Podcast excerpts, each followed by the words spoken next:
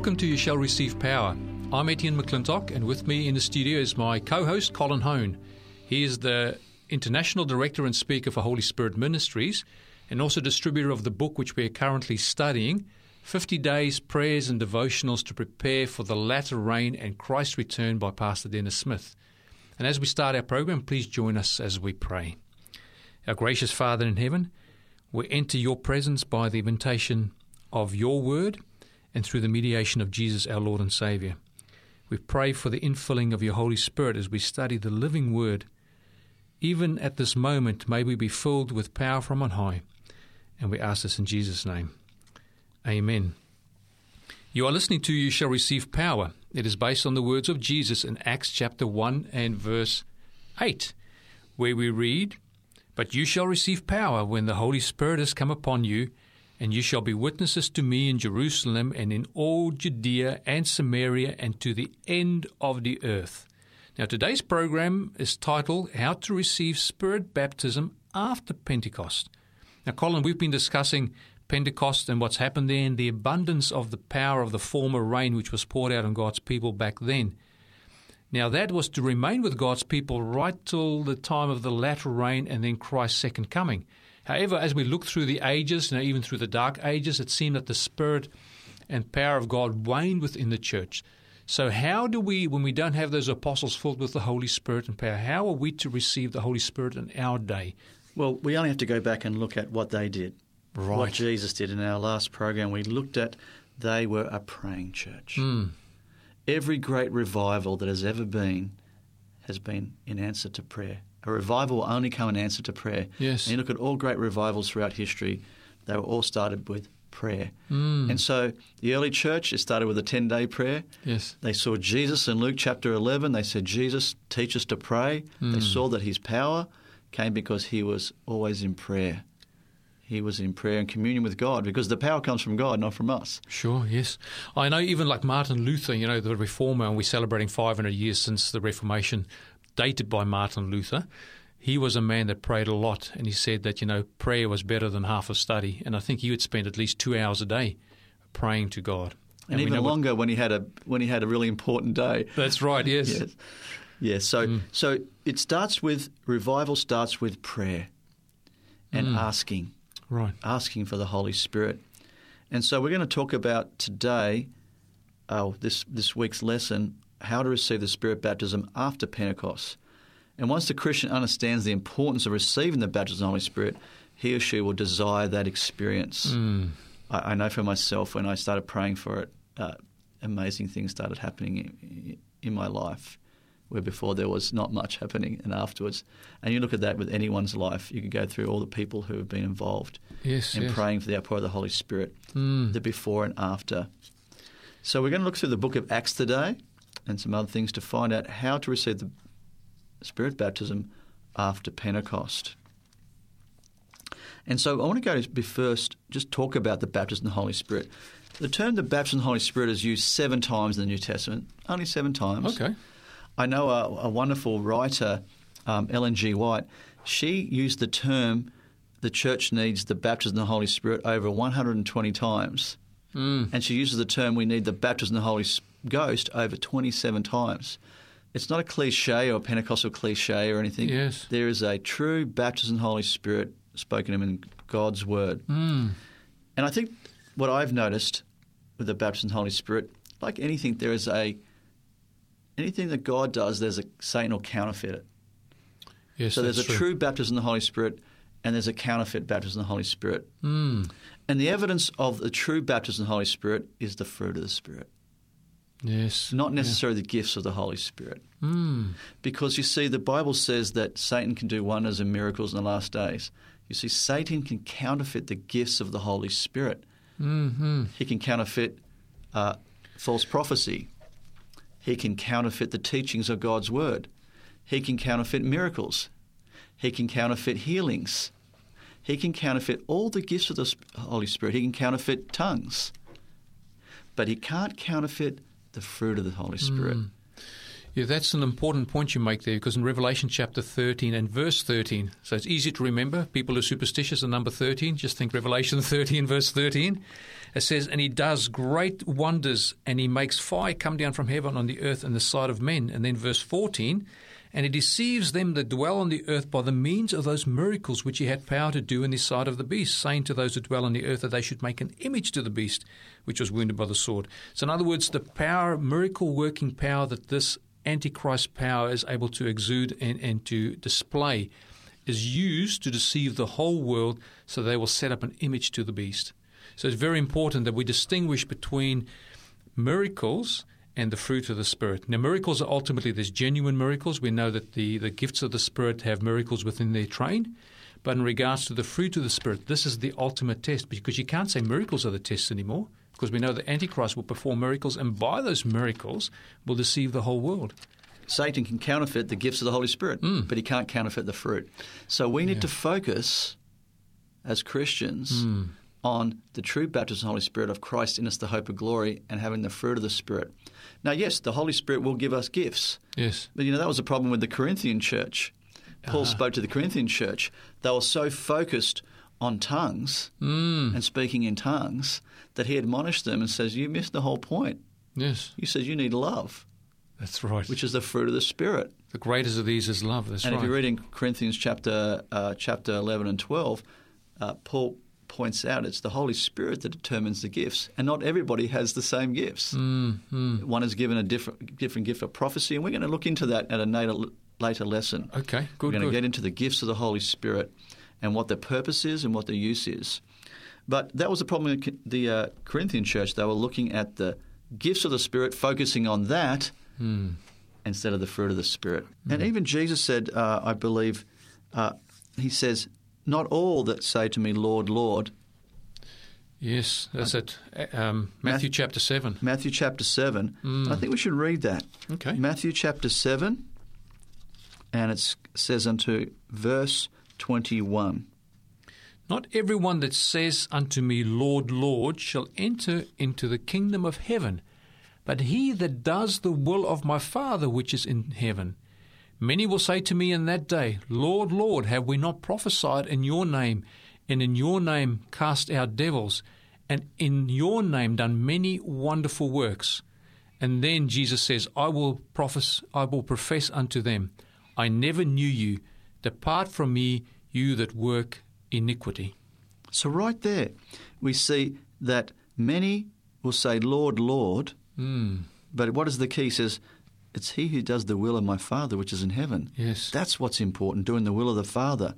And he says, Many of that day say, Didn't we prophesy your name? Is that a gift of the Holy Spirit? Absolutely a gift. Well, yes, and amen. it could also be from who else? well, it could be a counterfeit, can't it? A That can be counterfeit gift. devil, yeah. yeah. So they prophesied.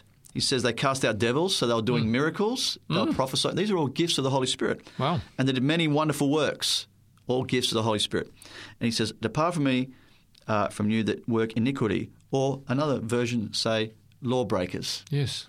So they were lawbreakers. Mm, And uh, and so so we want to focus on the true baptism of the Holy Spirit, which is Christ in the hope of glory. I can see how that's very important. Very Yeah, important. yes. So we want to look at um, today as well the baptism of the Holy Spirit, and it can be, happen before water baptism. It can happen at water baptism, and it can happen after water baptism. Right. And we're going to go through God's Word and look at some of the examples in the Book of Acts Oh, that'll be a good study. where it where it happened before after.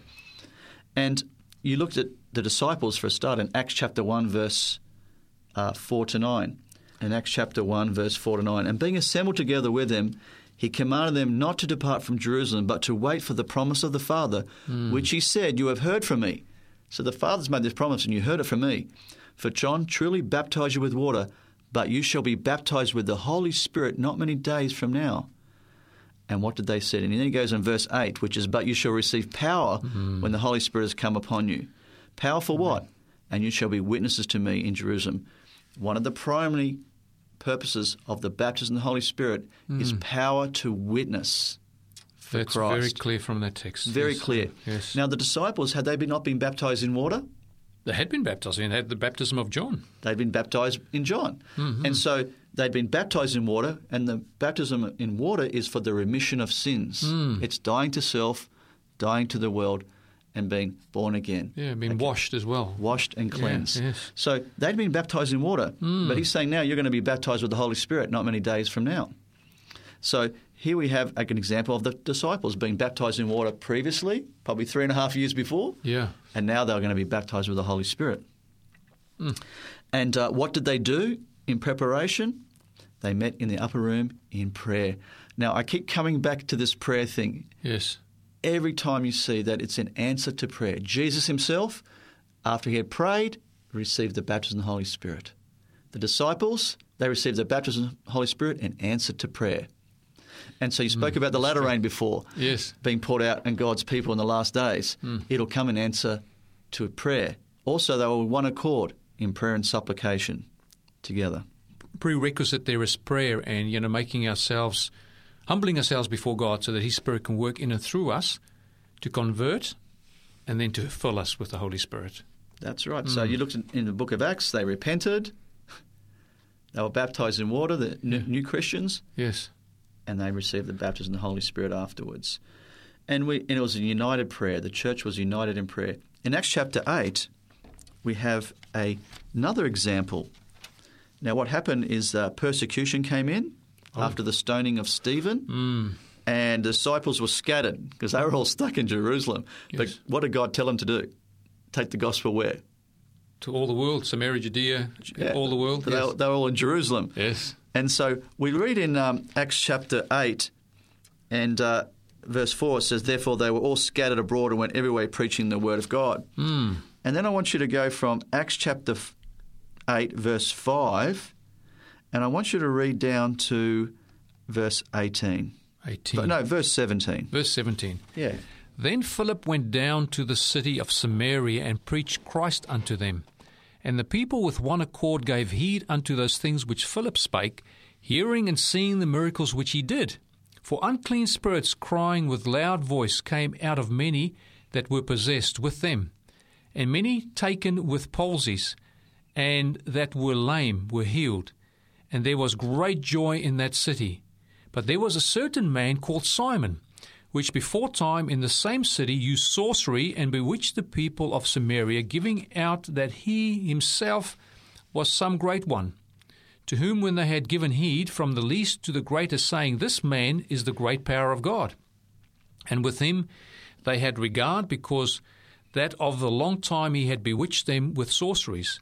But when they believed Philip preaching the things concerning the kingdom of God and the name of Jesus Christ, they were baptized, both men and women. Then Simon himself believed also, and when he was baptized, he continued with Philip and wondered, beholding the miracles and signs which were done.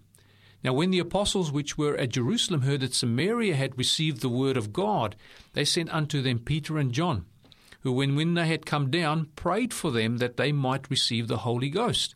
For as yet he had fallen upon none of them, only they were baptized in the name of the Lord Jesus. Then laid they hands on them, and they received the Holy Ghost.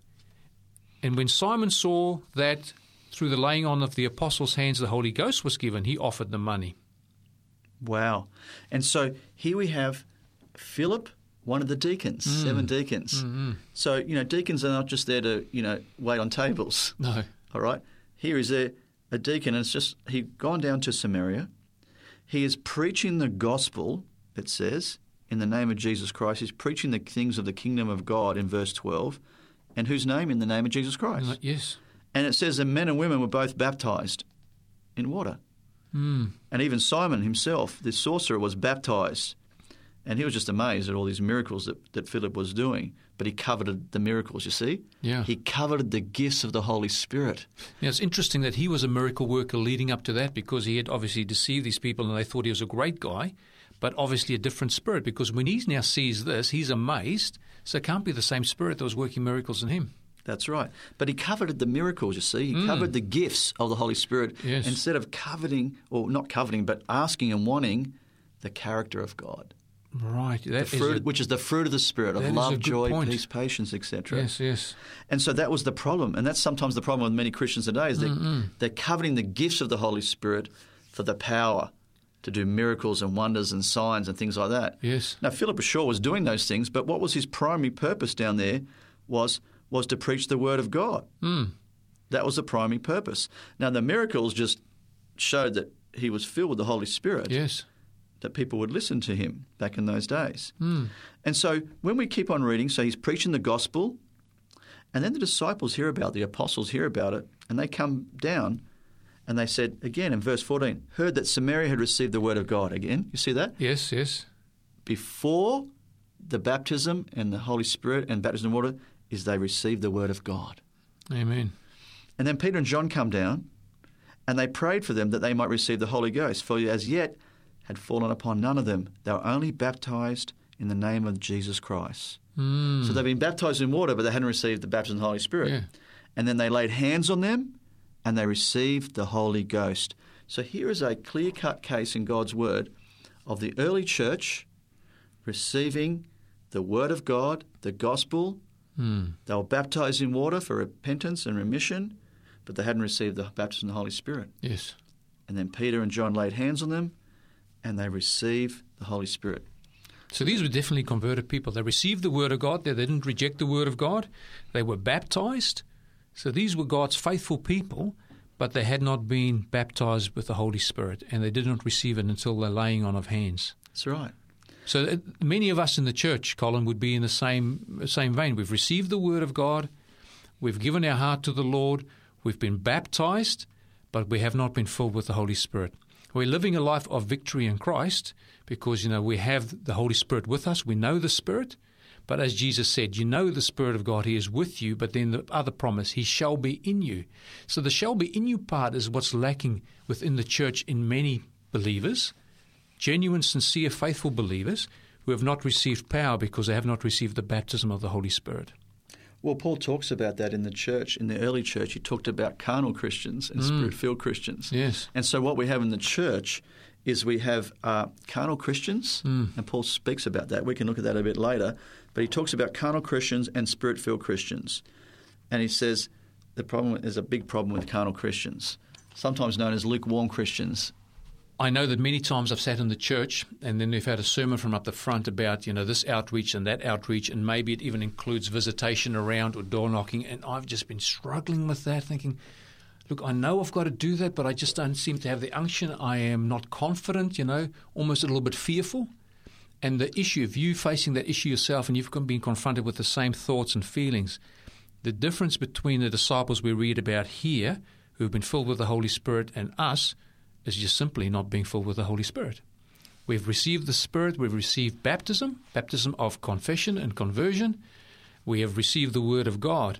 But until we receive power and our hearts and lives are transformed and changed, where that spirit of timidity is taken away by the spirit of power, we will continue to feel that way.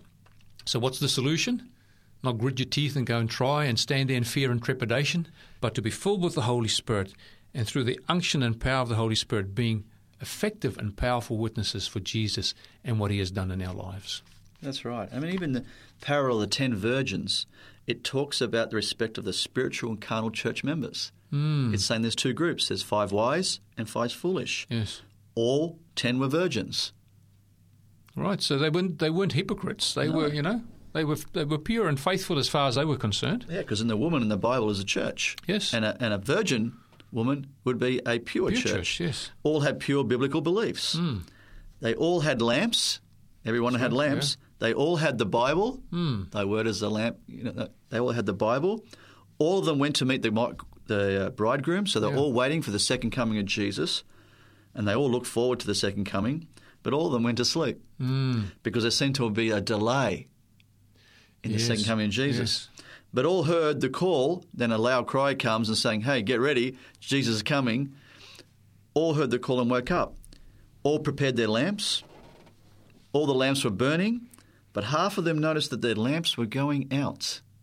You see, all of them prepared their lamps and all the lamps were burning, but burning lamps need what? Oil. Oil. Energy was used. They'd used the oil and they needed more oil. And after a short time, five of them noticed their lamps were going out. The lamps of the foolish virgins that only burned for a short time showed us they did not have something from the Holy Spirit. It wasn't enough. There was little oil. That was the only difference. Well, it's interesting. It says they had extra oil in their vessel.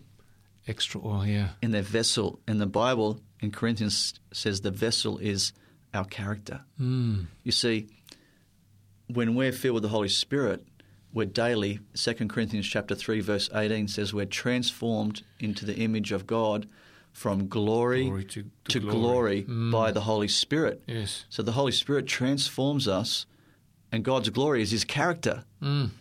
And so we're transformed to God's glory or His character daily from glory to glory. It's a process. And the problem was is, is the foolish virgins had not had oil in their vessels, so they hadn't had the transforming power of the Holy Spirit that transformed the image of God. Mm. And so Jesus says to them, what does he say to the foolish virgins when they come knocking? Let me in. I don't know I don't you. know you, yeah. I don't know you. See, being Yes. filled with the Holy Spirit is about knowing Christ. Mm. That intimate relationship. We, we, Jesus said he wouldn't leave us as orphans. He would come to us, and he comes to us through the baptism of the Holy Spirit. Now, you talk about that character transformation that comes through the Holy Spirit as well. And I know we've mentioned it before, but I want to read just an Old Testament example of that in 1 Samuel chapter 10, where we read regarding the first king of Israel, King Saul. And then Samuel says to King Saul in verse 6 Then the Spirit of the Lord will come upon you, and you will prophesy with them and be turned into another man. And then if we go and look at verse 9, it says, And so it was, when he had turned his back to go from Samuel, that God gave him another heart. And all those signs came to pass that day. So he turns him into another man by giving him another heart, which is the promise that God will pour out in us, our hearts the Holy Spirit. And we also know that's part of the covenant promise where God will write his laws within our hearts and our minds, hmm. and he will be our God, and, and we will be his people. And the conclusion of that outpouring of the Holy Spirit is that one man will not teach another, but each one of them, from the least to the greatest of them, would know God. And they would know God because Christ dwells within them, their hope of glory. That's right. So we've got the early disciples, the apostles, were baptized with the Holy Spirit after water baptism. Hmm. We have the, well, three and a half years later. Yes. We also have in Acts chapter 8 where the Samaritan believers were baptized with the Holy Spirit hmm. after water baptism. And then we can look at the story of Paul himself and his conversion in Acts chapter 9, uh, verse 17 18. He, the story here is that Paul was going out persecuting Christians. He didn't believe what they believed. He knew Yes. what they believed, Yes. but he didn't believe that Jesus was the Messiah. So here he is going out and persecuting them. And then on the road to Damascus, there's a bright light, and it blinds him, and he hears a voice from God saying, Why are you persecuting me, Paul? And what does Paul say? He says, Who, are you? That's right. And he says, I'm Jesus. Mm. And Paul goes, Wow, I'm persecuting Jesus. So he realized that Jesus was the Messiah. Mm. And he, what does he say? What shall I do? So Yes. Paul was converted on the road to Damascus Wow. because he realized that he was, Yeah, yeah. he was he was persecuting the Messiah, Jesus. And he said to him, What shall I do? And uh, he says, Go into Damascus, and there I'm going to send Ananias. Can you imagine being Ananias? Hearing this persecutor of God's church heading in your direction, you would have been uh, somewhat concerned, I'd imagine. Yeah, well, he questioned God as well. Yeah. You know, the Lord said to him in uh, Acts chapter 9, verse 11, He says, Arise and go into the street which is called Straight, and inquire in the house of Judas for one called Saul of Tarsus. For behold, he prayeth. He's praying. He's praying. So here's Paul praying. And he has seen in a vision a man named Ananias coming in and putting his hand on him that he might receive his sight. But then Ananias goes, Lord, I have uh, heard many things about this man, Yes. how much evil he has done to the saints at Jerusalem. And here he has authority from all the chief priests to bind all that call on thy name. But the Lord said to him, Go thy way, for he is a chosen vessel unto me to bear the name, bear my name for the Gentiles and mm, kings mm. and for the children of Israel. Wow. So enter, and I obeyed that, even though he like, wow, you're sending me to the guy who wants to put us in jail. Hmm. But so so Paul was converted, and then we read on, we read on in Acts chapter nine verses seventeen and eighteen. And Ananias went his way and entered the house, and laying his hands on him, he said, Brother Saul, the Lord Jesus, who appeared to you on the road as you came, has sent me that you may receive your sight and be filled with the Holy Spirit. So what he was sent to receive his sight and be filled with the Holy Spirit. So he laid hands on him. Hmm. His eyes were opened, and then he arose and he was baptized in water. So he received the Holy Spirit before baptism. Yes. That's what it's saying. Wow. Yes. Okay. And then he rose and he was baptized. Mm. And then incredibly, after a few, you know, he received some meat, he was strengthened, and then he went a few days with the disciples, and straight away he went and preached Christ in the synagogues that he is the Son of God. Mm. And in verse 22 of chapter Acts 9, it says, Paul increased the more in strength. So he increased in Holy Spirit. Remember, from the Holy Spirit cha- changes us from glory to glory. glory, yes. So there's a clear cut case. Yeah, that's that you did right there. So he increased more in strength, and as a result of that, he was confounding the Jews who dwelt in Damascus, proving that this very Christ, whom he had persecuted, was actually the Messiah. That's right. Incredible. So now we have um, we have Paul, we have Samari- Samaritans, we have hmm. the early disciples or apostles, and now I want to talk about in Acts chapter ten the Gentiles. Right. So we go to Acts chapter ten, and here we have a devout man called Cornelius. He was a centurion, all right? Hmm. And it says he was a devout man, one that feared God with all his house, which gave much he gave much money to the people, and he prayed to God always. Did you hear that again? He Pray, what? pray to God always. So he was praying just like before. Hmm. Okay? And he has a vision, and uh, the angel of God coming to him saying, Cornelius. And when he looked up, he was afraid and said, What is it, Lord? And he said unto him, Thy prayers and thy alms are come up for memorial before God. Now send men to Joppa and call for one Simon, whose name is Peter. So he had a vision, his prayers answered, and said, Hey, Yes. go and get this guy called Simon and bring him back. All right?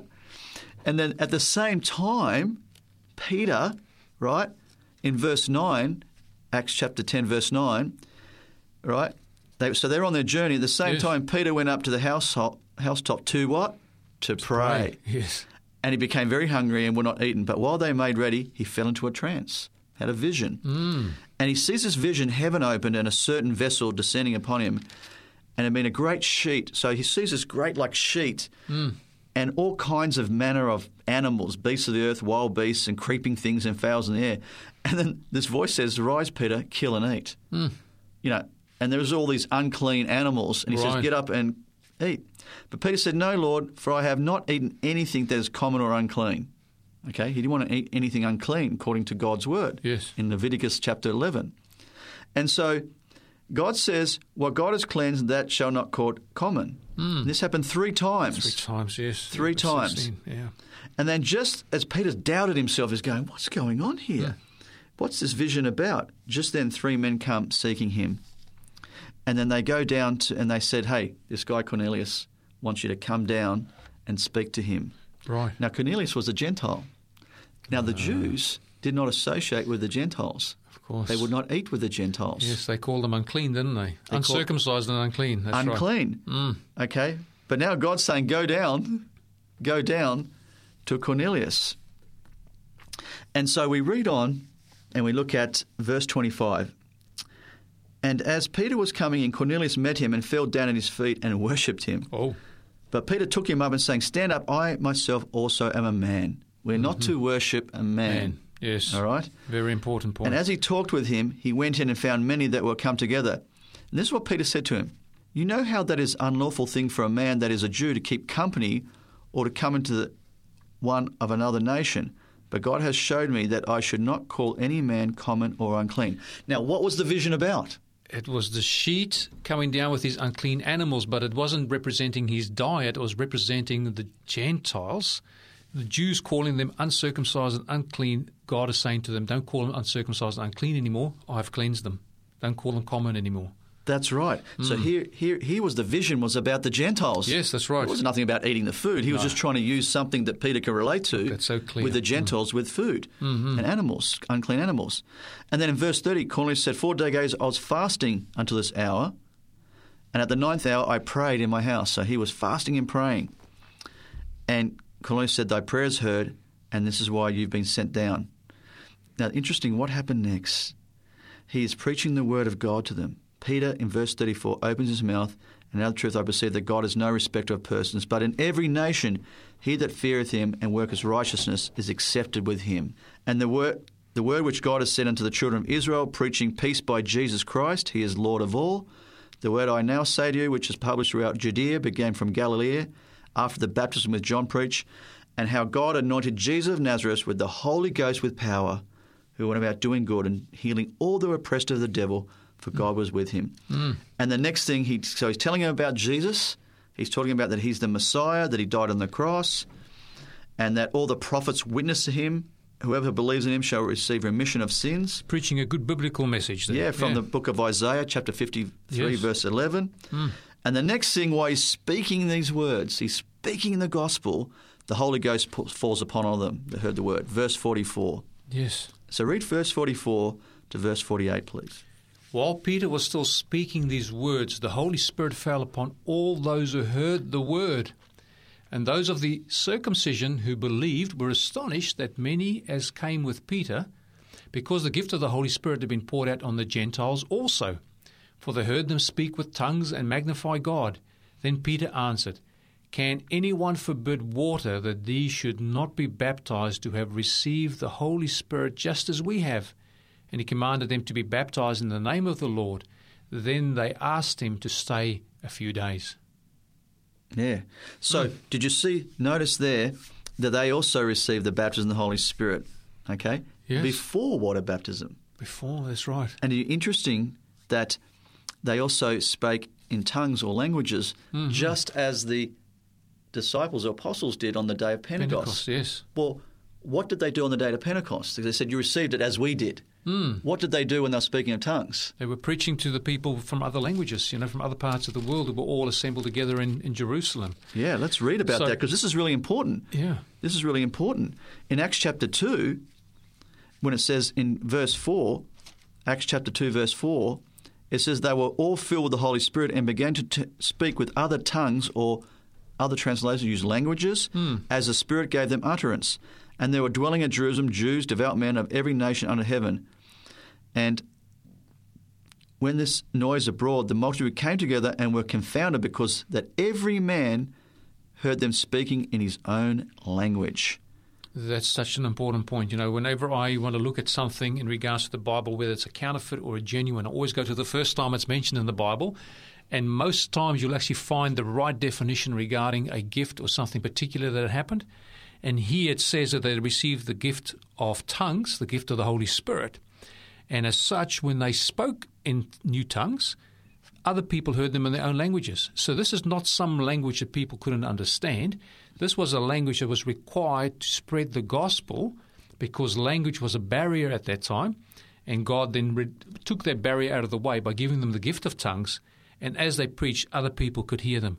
Now we see the, all the different people from around the world, and there's a number of people mentioned there. In verse 9 is the Parthians, the Medes, the Elamites, dwellers in Mesopotamia, the Judea, Cappadocia, Pontus, Asia, Phrygia, Pamphylia, in Egypt, and parts of Libya and Cyrene, and strangers of Rome. All these people, the Cretes, the Arabians, all these people heard them in their own tongues. In verse 11, it says, Cretes and Arabians, we do hear them speak in our tongues the wonderful works of God. So they were preaching the gospel in languages that they weren't able to speak previously.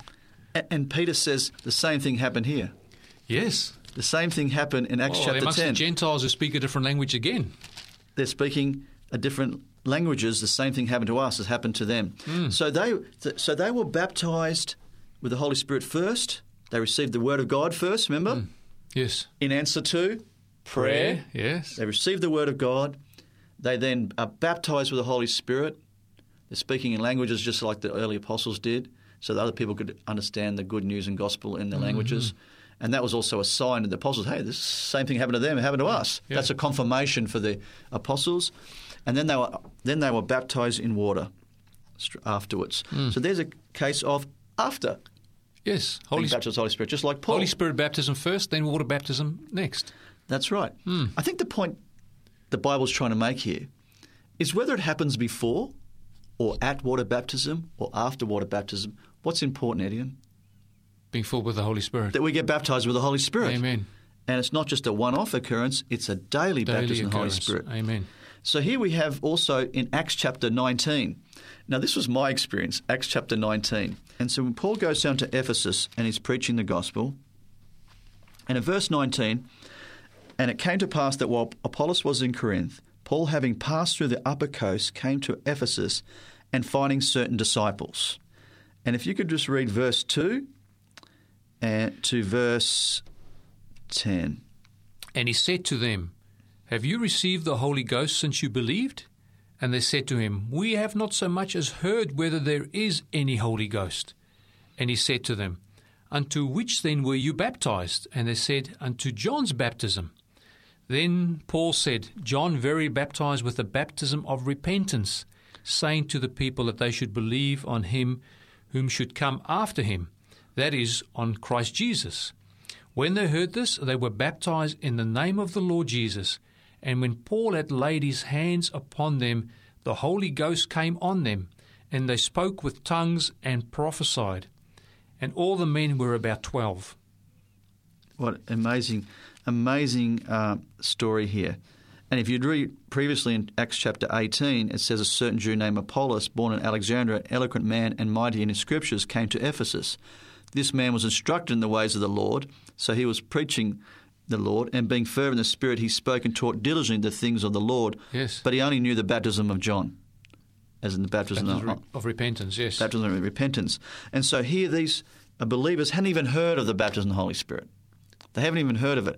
And that was like me for many years as a Christian. Sure. I haven't even heard of the true baptism of the Holy Spirit. Hmm. I'd only been baptized in water. And so they they repented, they were baptized with the Holy Spirit, and they also baptized in water in the name of Jesus Christ. So here's a clear cut case of people being baptized in the Holy Spirit after water baptism as well. It's very clear, yes. Very clear. So, what we want to look at is also a great comment by Ellen White in Christ's Object Lessons, page 139. Okay. Ellen White makes this incredible comment about Jesus and the baptism of the Holy Spirit. Christ's Object Lessons, page 139. She says that daily he received a fresh baptism of the Holy Spirit. In the early hours of the new day, the Lord awakened him from his slumbers, and his soul and lips were anointed with grace that he might impart to others. That reminds me of Jesus speaking about in Luke chapter 11, where he says, When you pray, you ask for the Holy Spirit, is to do what? Is to give bread to your neighbour. Yes. And so, do you notice in the early hours of the new day, the Lord awakened him from his slumbers? He awakened him and yes. he prayed. Amen. And his soul and lips were anointed with grace. So, what was he anointed with? Grace. Grace, yes. That he might impart to others. So, daily, Jesus had a fresh baptism in the Holy Spirit. Now, I don't know about you, Edian, but if Jesus had a fresh daily baptism in the Holy Spirit, then I need a fresh daily baptism in the Holy Spirit. Amen. I look, we we desperately need that, and uh, I know there's a text that actually applies to us as well. I think it applied to the Messiah and will apply to us in Isaiah chapter 50 and verse four. It says, "The Lord God has given me the tongue of the learned, that I should know how to speak a word in season to him that is weary." So, in other words, here it's testifying, it's witnessing what the Lord has done. And then it says, He wakes me morning by morning. He wakes my ear to hear as the learned. So, as Jesus was, you know, woken early in the morning by, by his Father to receive that fresh anointing of the Holy Spirit and to be filled with the Spirit so that he had wisdom and power in his words, so we also can, by claiming this promise in Isaiah chapter 50 and verse 4, be woken by God morning by morning so that we can have the tongue of the learner to know how to speak a word in season to him that is weary. That's right. Hmm. That's right. So he, Jesus himself received a fresh baptism in the Holy Spirit hmm. that he might impart grace to others. And we too, when we're daily baptized with the Holy Spirit, our lips and our soul will be anointed with grace that we can impart to others. You see, we receive Yes. and we impart. We give. We go back and we receive and we impart. Hmm. Because then we are reliant on God, not becoming reliant on ourselves. Because if we don't go back to God and ask and receive, then we start re- relying on ourselves to do the ministry of Jesus. Amen. Yeah. Look, it, it seems to me that you know some people aren't morning people, but if they start knowing how wonderful this encounter with God would be every morning, where they're filled with the Holy Spirit every morning, I can see how people are going to start loo- looking forward to those first moments in the morning when they wake up. It may even mean a change of lifestyle a little bit. Instead of staying up late at night, they might go to bed a little bit early so they can wake up earlier in the morning before the rest of the house starts stirring. To be filled with the Holy Spirit, to spend this precious, precious time with God, intimately acquainted with Him and intimately filled with Him so that we can be effective witnesses. Well, I can tell you from experience, I used to like to sleep in. Likewise. I like to sleep in, and I think many people like to sleep in. Yeah. But Jesus, did you notice that God awakened him from his slumbers? Yes. Now, I've noticed since I've been doing this and asking for this that God is waking me up early in the morning. I don't have any alarm. I don't have an alarm anymore either. Like he woke me up this morning about five five thirty. Wow. Most mornings he's waking me up about that time. Yes. Now sometimes he's waking me up earlier, and I've resisted that. Okay. But then I look back in hindsight that when he's waking up early, he wants to spend more time with you because he knows what's Hmm. coming that day. yes. And so, like you know, like um, Luther, sometimes he'd pray extra when he had a big day. Absolutely. So you know, God will wake you up. Ask God, Hmm. Lord, wake me up early so I can spend that time with you Hmm. in prayer and devotional in Your Word to receive the daily baptism of the Holy Spirit. Because with that power also comes strength. God strengthens us for the day ahead. So if you're lying in bed and God's woken you up a little bit early, He can actually give you enough energy for the day ahead, even if you fight, might feel just a little bit tired. But usually I find often when I wake up, I'm wide awake and alert. Used to take me forever to wake up years ago with alarms and that, and you, you wake up and you're tired for another half hour afterwards. Uh, It's different with the Lord, and it's so much better. I look forward to those mornings every Oh. morning. You want to spend the day. You spend that more time you spend with God in the early morning, the more power you'll have for the day. Mm, amen. Now, what preparation did the disciples make for the baptism of the Holy Spirit? As we- As we read in God's Word, they spent time in prayer, Yes, didn't they? they did. they spent time in uh, in confessing the sins. And I've got this wonderful, wonderful quote by Ellen White, and it's called "Testimony to Ministers and Gospel Workers," page five hundred and seven. She says, "The heart must be emptied of every defilement and cleansed for the indwelling of the Holy Spirit." It was by mm. confession and forsaking of sin, and by earnest prayer and consecration of themselves to God, that the early disciples prepared for the outpouring of the Holy Spirit on the day of Pentecost. So, what were the four ingredients there? We notice number one, mm. the heart must be emptied, Emptied, of every yes. defilement and cleansed for the indwelling of the Holy Spirit. Now, what cleanses our heart from sin? The blood of Jesus. The blood of Jesus. You mm. see, the blood of Jesus cleanses us for the indwelling of the Holy Spirit. Mm. I mean, you only have to look at the sanctuary service. It was the sacrifice, the blood went into the sanctuary through the lamb, That's right. and then it needed to be cleansed. The whole sanctuary was cleansed of sin or the record of sin. Mm. For what? For the Shekinah glory to dwell in the most holy place. So the same thing for us. We must be cleansed from sin by the blood of Jesus. And it says it was by confession. So, number one, Yes. there was confession happening, forsaking of sin, not just confessing, but putting away and forsaking sin.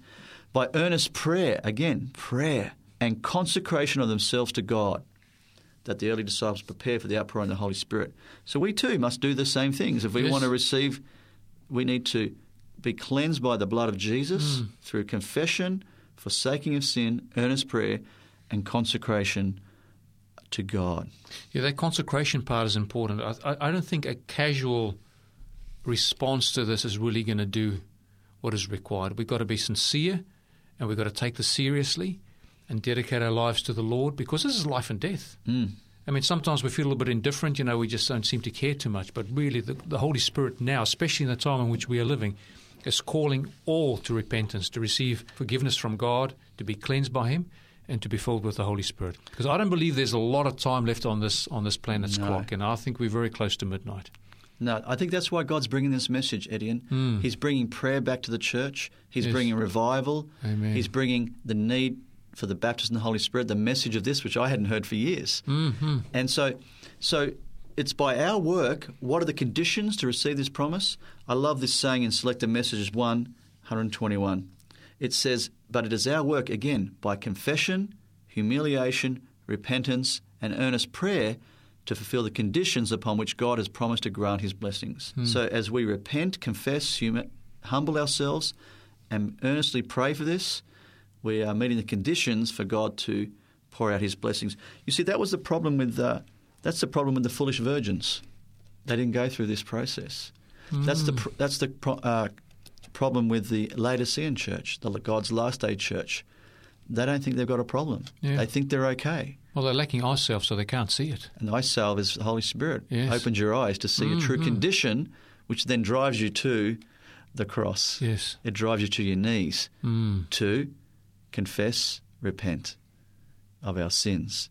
And Jesus is knocking on the door and saying, Let me in. That's right. Let me in. And it's not, not that Jesus doesn't love us. He loves us even in that condition because he says, As many as I love, I rebuke and chasten. Therefore, be zealous and repent. So Jesus is calling the church, the Laodicean church, to repentance. He's saying, They've got let, something to be re- to repent of. let me in. Hmm. I'll give you the eye salve so you can see your true condition. Yes. And when you see a true condition, you can then buy my robe, my righteousness. I'll That's give you my righteousness. Cover your spiritual nakedness. Yes. And also, I'll give you the gold. Cover your spiritual poverty, Yeah, which is love and faith. Yes. All the gifts He wants to give us, which is the fruit of the Spirit. which will make us hot for Christ. Amen. And, that not comes through, the, comes through the baptism of the Spirit, the fruit of the Spirit. That's Amen. right. Mm. So, um, now what happens when you receive the baptism of the Holy Spirit? Remember, we looked at how to receive the Holy Spirit? Yes. Well, remember, yes. in the, in the New Testament, there was laying of hands Mm. by people who received the baptism of the Holy Spirit. Christ started with the disciples, and the disciples then laid hands on the Samaritans. Yes. And so it's simply, though, but it doesn't have to be laying on hands. The key is we're claiming a promise from Jesus by faith. Remember in Galatians 3.14? He redeemed us in order that the blessings given to Abraham might come to the Gentiles through Christ Jesus, that by faith Mm. we might receive the promise of the Holy Spirit. Yes. So we're just simply uh, claiming a promise from God. Yes. Well, not always, as we've read before in Acts, not always were hands laid on people to receive the Holy Spirit. Cornelius and his household received the Holy Spirit while they believed and received the Word. And that's even before baptism.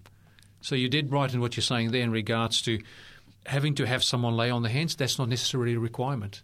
No, and it, but it's it, it's a nice ceremony that can. Absolutely, can happen. Yeah, yeah. If Uh, someone is spirit full, by all means, there's no reason why they couldn't lay hands on someone else so that they can receive the Holy Spirit. That's right. But you can claim the promise through faith. Absolutely, it comes by faith. Galatians very clear. Galatians three verse fourteen and also three verse two. That's right. Yeah. So what happens when you receive the baptism of the Holy Spirit? You know, you may or may not feel anything, but the Spirit will make His presence known to you. I know when, me, when I started praying for it, I didn't feel anything. Yeah. didn't feel one thing. But I noticed the Spirit moving in my life, and I noticed it changes. Just like the wind, you can't see the wind coming, but you see the results, don't you? That's right. Yeah. That's what Jesus said to Nicodemus. You must be born again. The wind comes, but you don't see where it's coming. You can't see it, but you saw see the results. see the of- effects of the wind. Yeah. that's right. You know, and for me, the things I used to watch, I didn't want to watch. The music I used to listen to, I didn't want to listen to. I had a new desire to read God's word.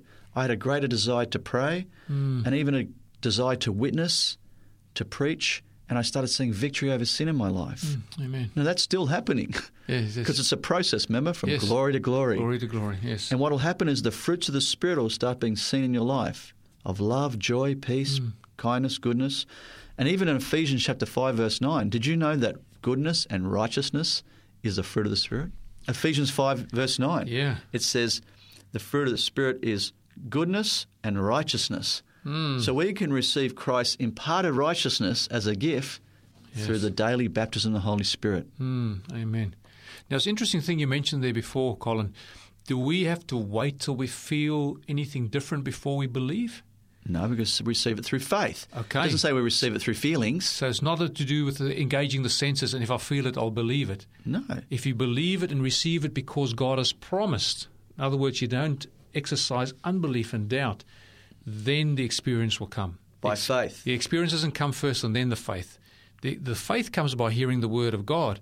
And then as a result of that, then the experience comes. We've got to get that in, in right perspective because many people say, if I see it, then I'll believe it. Hmm. Doubting Thomas, he was called Doubting Thomas for a reason. He wanted to see before he believed. That's right. And Jesus actually rebuked him. He said, You should have believed the word. Now, I know that Hmm. God works in different ways, though. Sure. You know, and we can't just put God in a box. Mm. But you don't have to base it on what you're feeling. It's by faith that we've seen the promise. Yes. But I know other people who have felt, you know, they felt a, a, a hot, uh, like a warmness Mm. in their hearts. And, you know, and but there was the differences that came afterwards. Now, what happens when you receive the baptism of the Holy Spirit? You'll have the fruits of the Spirit in your life. You also have a greater hatred for sin, but a love for sinners, just like Jesus. Jesus yes. hated sin, but he loved sinners. You'll have a greater love for righteousness that you never had before. Hmm, hmm. You'll have a stronger desire to correct wrongs committed in your life. You'll have a stronger desire to apologize to others that you've hurt. You'll also have a stronger desire to forgive. You know why you'll have a stronger desire to apologize? Because Jesus was humble. And if we receive Jesus in our life, we receive his humility. Hmm. Just like in uh, Philippians, it says, have the mind of Christ. Yes. You'll have a much bolder and more effective witness in your life. And as I said, the fruits of the Spirit will be seen more and more in your life. That's, that's such a beautiful picture you've just painted there. That we will be transformed and changed, or we'll be people of peace and bring a message of peace and goodwill towards men, just as Jesus also did. That's right. I mean, I love what um, Ellen White says about those who receive the baptism of the Holy Spirit uh, in the spirit of prophecy. This is in the book The Desire of Ages, page 173. Just a wonderful book about the life of Christ. Yes. It's a beautiful book. I really recommend people, if you can get Desire of Ages, and usually you can get them from any Adventist book center wherever you live, uh, beautiful book about the life of Christ. This is what she says in page 173. When the Spirit of God takes possession of the heart, that's the purpose. God wants to take possession of the heart, but we have to surrender that to Him willingly. Yes, he won't force it. Hmm. She says it transforms the life. Sinful thoughts are put away, evil deeds are renounced, and love, humility, and peace take the place of anger, envy, and strife. Joy takes the place of sadness, and the countenance reflects the light of heaven. We all want to experience that, don't Yes, we? we do. Yeah. And they're all the fruit of the Spirit. Uh, it's just a wonderful, wonderful promise. Now, what about victory over sin? Victory over sin. Do you want victory over sin? Then Yeah, you need the absolutely. baptism of the Holy Spirit. You want sanctification of Christ in you, the hope of glory in your life? Then you need the baptism of the Holy Spirit. Listen to this comment again from Ellen White in Testimonies, Volume 6, page 86. I press upon all the necessity of the baptism of the Holy Spirit, the sanctification of the church. Mm. So they'll be living, growing, fruit bearing trees of the Lord's planting. Mm. We need the baptism of the Holy Spirit to grow in the likeness of Jesus, to have sanctification in our lives. Now, what about power to preach the three angels' message, the everlasting gospel? You know, the Bible says that in the last days, this message, the three angels' message, will go to the world in Revelation chapter 14, verse 6 to 12. Yes. It's the last message that goes to the world mm. before the harvest when you right. read that book. Yes. Now, what about power to give the everlasting gospel, the three angels' message? Listen to again what Ellen White says in the Spirit of Prophecy in the Review and Herald, February 18, 1890. She says, What we need is the baptism of the Holy Spirit. Without this, we are no more fitted to go forth to the world than were the disciples after the crucifixion of the Lord. You see, Wow. the disciples were given their mission, weren't they? Mm. They had to wait. They had to tarry until they received the promise. He said, Here's your mission. Yeah. Take this gospel, this good news to Jerusalem, Judea, Samaria, and to the whole world. Then he hmm. says, Wait Yes. until you receive power from on high. And just like those who've been called to give the last message of the world, the everlasting gospel, the three hmm. angels' hmm. message of the world, we too, without the baptism of the Holy Spirit, are no more fitted to go to the world than when the disciples after the crucifixion of the Lord. We need the baptism and the power of the Holy Spirit. That's beautiful. That's a beautiful promise. And I know one of those things that happens when you fly on a plane, you know, when you go through the, the, the, the drill where they tell you, you know, in case, in the event of an emergency, you know, you need to do this, you need to do that, and so on. You'll see there that they tell you if a mask was to drop out of the roof above you, you are to take that mask, put on the oxygen mask yourself first before you are to assist and help another person. And the reason for that is quite simply you might still think you're fine and you'll black out because of lack of oxygen and you're neither capable of helping yourself nor anyone else. Hmm. And it's the same with the gospel. God needs to transform and change our lives, give us power through His Holy Spirit, through the baptism of the Holy Spirit, and then under the unction of His power and His Spirit working in and through us, we're then able to assist and help others on their journey to also prepare for Jesus' soon return. That's right, Eddie. And, and, I, and I really just encourage those who are listening today to go through the same process that the, disciples went through. Is that the heart must be emptied of every defilement and cleansed for the indwelling of the Holy Spirit. Peter said to the early uh, to the Jews on the day of Pentecost, they said, "What do we got to do?" He says, "Repent Mm. And be baptized, and you too shall receive the promise of the Holy Spirit." So I just encourage you to just go to God and and uh, ask Him, "Search my heart, O Lord, to see if there's anything unclean in me." Ask Him to search your heart out, and then confess those sins as the Holy Spirit convicts you to of sin. Confess your sins. Mm. And if you do that, Jesus promises you that he will forgive your sins and cleanse you from all unrighteousness. And then say, forsake your sins, spend time with prayer, consecrate yourself to God. And if you do these things and ask for the baptism of the Holy Spirit, he will baptize you with the Holy Spirit every day Mm. and see what the Lord will do in and through you. Amen. Well, thank you very much for that study, Colin. It's been a real blessing. Now, as usual, we'd like to offer you the book called Steps to Personal Revival, where many of the things we've been discussing you'll be able to read about as well. This book is written by Helmut Haubeil, and we'll make this available to you for $1 plus postage. Now, to order this wonderful book, you can contact us at 3ABN Australia Radio by phoning us in Australia on 02 49 73 3456, or you can email us at radio at 3abnaustralia.org.au. Thank you for joining us today on You Shall Receive Power. It's Colin and my prayer that you will be filled with the Holy Spirit and receive power of God to be an effective witness for Him today. Until next time. Heaven shall